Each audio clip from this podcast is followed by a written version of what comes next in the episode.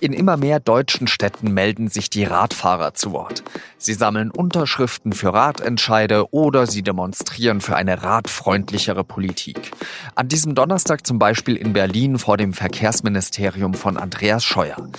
Kommt jetzt vielleicht die Revolution der Fahrradfahrer und führen sie damit die Verkehrswende herbei?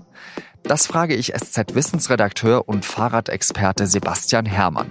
Ich bin Jean-Marie Magro und Sie hören auf den Punkt.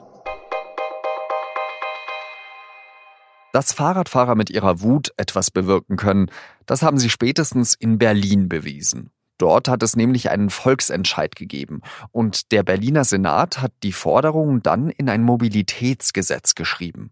Damit verpflichtet sich Berlin dazu, mehr Geld in den Radverkehr zu stecken. Seitdem gibt es Nachahmer. In rund 20 deutschen Städten und im Bundesland Nordrhein-Westfalen werden Unterschriften für Ratentscheide gesammelt. In München, Rostock oder Braunschweig zum Beispiel. Es geht immer um das Ziel, mehr Platz für Radfahrer, weniger Vorrang für Autos. Dafür ruft an diesem Donnerstag in Berlin der Verein Changing Cities auf, gegen die Politik von Bundesverkehrsminister Andi Scheuer zu demonstrieren. Die Demonstranten werfen Scheuer vor, dass er sich viel zu sehr nach den Automobilkonzernen richtet, statt auf nachhaltigere Verkehrsmittel wie das Rad zu setzen. Das Einzige, was man von Scheuer in der letzten Zeit zum Thema Rad gehört habe, das sei eine etwas fragwürdige Werbekampagne gewesen, damit noch mehr junge Leute einen Helm tragen sollen, mit Teilnehmerinnen von Germany's Next Top Model auf den Bildern. Statt mit Werbekampagnen soll sich Scheuer damit beschäftigen, dass jedes dritte neu zugelassene Auto in Deutschland ein großer SUV ist, sagen die Demonstranten. Wie soll denn das bitte mit einer langfristigen Verkehrsplanung in den deutschen Städten zusammenpassen? Das passt überhaupt nicht zusammen. Und das passt vor allem in, äh, in der Stadt nicht zusammen zu einer langfristigen äh, Verkehrsstrategie. Das ist Sebastian Herrmann, Wissensredakteur bei der SZ, der allein eine Stunde jeden Tag in die Arbeit mit dem Fahrrad fährt. Weil in München und in anderen deutschen Großstädten kommen immer mehr Leute, immer mehr Einwohner und auch in den umliegenden Gemeinden und äh, die Städte werden nachverdichtet und solche großen Kisten, die viel, viel Platz brauchen, die haben da die nehmen dann einfach zu viel Platz weg. Also es wird enger, da brauchen wir nicht noch mehr große Autos. Sebastian, immer mehr Menschen ziehen ja in die Städte und viele von denen fahren ja auch Auto. Wie lange dauert es denn noch bis zum Verkehrskollaps? Ja, sind wir da nicht eigentlich schon? Also wenn ich morgens zur Arbeit radel, fahre ich hauptsächlich an, an Autokolonnen vorbei und ich schaue dann äh, vom Fahrradweg, von diesem schmalen Reservat zwischen parkenden Autos und stehenden Autos äh, in diese Blechzellen rein und da sitzt dann meistens ein Mann, eine Frau drin, guckt unglücklich und ich frage mich, warum tut ihr euch das an? Ich verstehe das nicht. Da geht nichts vorwärts. Warum fahrt ihr mit dem Auto in die Stadt? Das ist furchtbar dann müssen wir uns dann ja eben eigentlich fragen, wie, wie schaffen wir es dann eben zur Verkehrswende hinzukommen? Naja, man braucht Platz. Also es gibt so, so Spinner wie mich, die fahren sowieso Fahrrad. Und zwar nicht, weil es vernünftig ist, sondern weil ich das so sehr liebe. Also so Leute wie mich braucht man nicht mehr ansprechen, aber Familien mit kleinen Kindern, all die, die unsicherer sind, die das nicht als Hobby, als Leidenschaft haben, die kriegst du doch nur auf auf, auf die Fahrradwege, wenn man ihnen mehr Platz anbietet. Es müssen breitere Wege sein, die Kreuzungen müssen äh, übersichtlicher sein. Im Endeffekt läuft es darauf hinaus, ähm, weniger Autos in die Stadt zu lassen und mehr nicht motorisierten Individualverkehr in die Stadt zu bringen. Weil alle davon profitieren und man dann merkt, hey, das ist ja, es fließt auf einmal, es ist, es ist viel entspannter. Es gibt ja auch ähm, den öffentlichen Nahverkehr, Trambahnen, U-Bahnen. Ähm, wie, wie wichtig ist das Fahrrad eben in diesem großen Zusammenhang, um vom Auto wegzukommen? Ich glaube, es wird immer wichtiger, weil ähm, erstmal hat jeder ein Fahrrad. Und wenn dann ein bisschen mehr Platz ist, dann kann man sich da auch schnell draufsetzen, vor allem für die kurzen Strecken. Ähm, den öffentlichen Nahverkehr, ja, den sollten wir auch stärken und ausbauen. Es ist natürlich sehr viel zäher. Das merken wir in München mit dem Bau der zweiten Stammstrecke. Aber das geht einfach wahrscheinlich noch viel schleppender voran. Und wenn man die Kollegen sieht, die morgens immer aus der S-Bahn irgendwie Nachrichten schicken, dass sie schon wieder zu spät kommen, weil schon wieder die Stammstrecke dicht ist, schon wieder Oberleitungsschaden, schon wieder irgendwas zugefroren, was weiß ich was alles, das macht dann ja auch nicht froh. Würdest du dann eben auch äh, vielleicht ganze Straßen sperren oder zu Fahrradstraßen ausbauen, sage ich mal eben, dass da vor allem das Fahrrad Vorrang hat? Ja, das wäre wahrscheinlich wünschenswert. Ähm und es gibt ja zum Beispiel in Holland Stadtmodelle, da ist die Innenstadt, da gibt es einen Autoring um die Innenstadt und die Innenstadt selbst ist wie so Kuchenstücke oder Pizzastücke aufgebaut.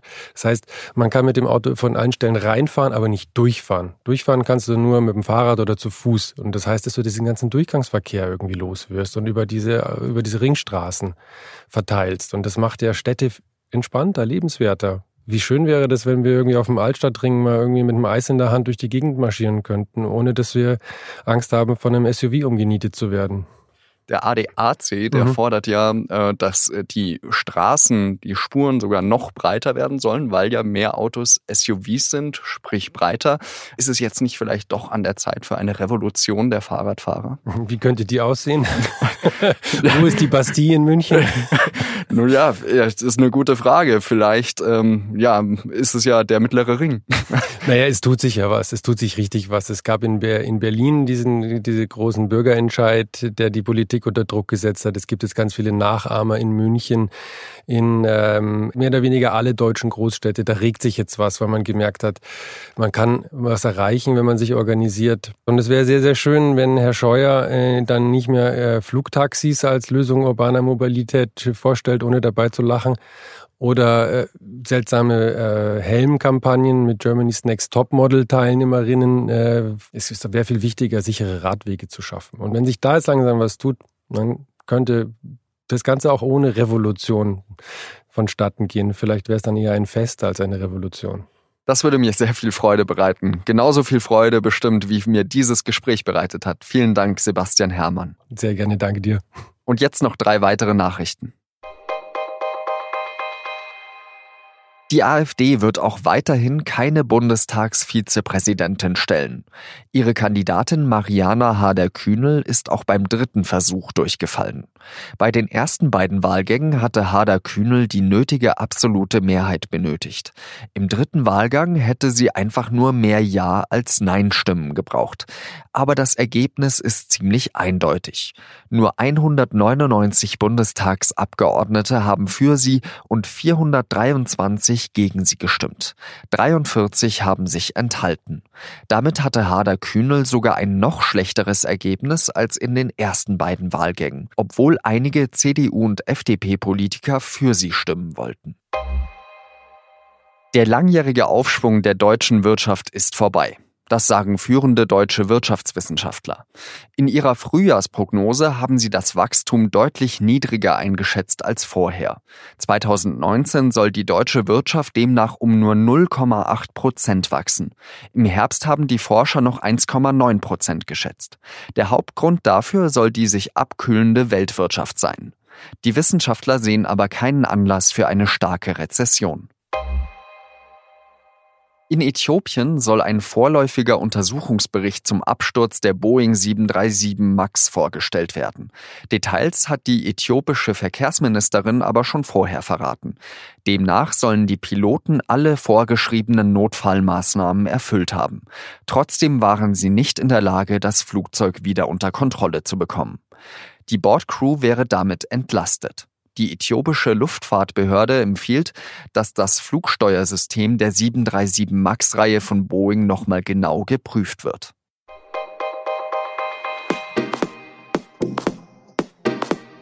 In unserem Podcast Das Thema sprechen wir nächste Woche mit dem SZEU-Experten Daniel Brössler. Wenn Sie Fragen zu seinem Arbeitsalltag als Korrespondent oder zu seiner Sicht auf die aktuellen Konflikte in der EU haben, dann schicken Sie uns doch gerne per WhatsApp eine Nachricht. Die Infos dazu finden Sie unter www.sz.de Schrägstrich Werkstatt in einem Wort oder als Mail unter podcast.sz.de. Wir freuen uns auf Ihre Nachrichten. Das war's heute mit Auf den Punkt. Redaktionsschluss war 16 Uhr. Vielen Dank fürs Zuhören und bis zum nächsten Mal. Adieu.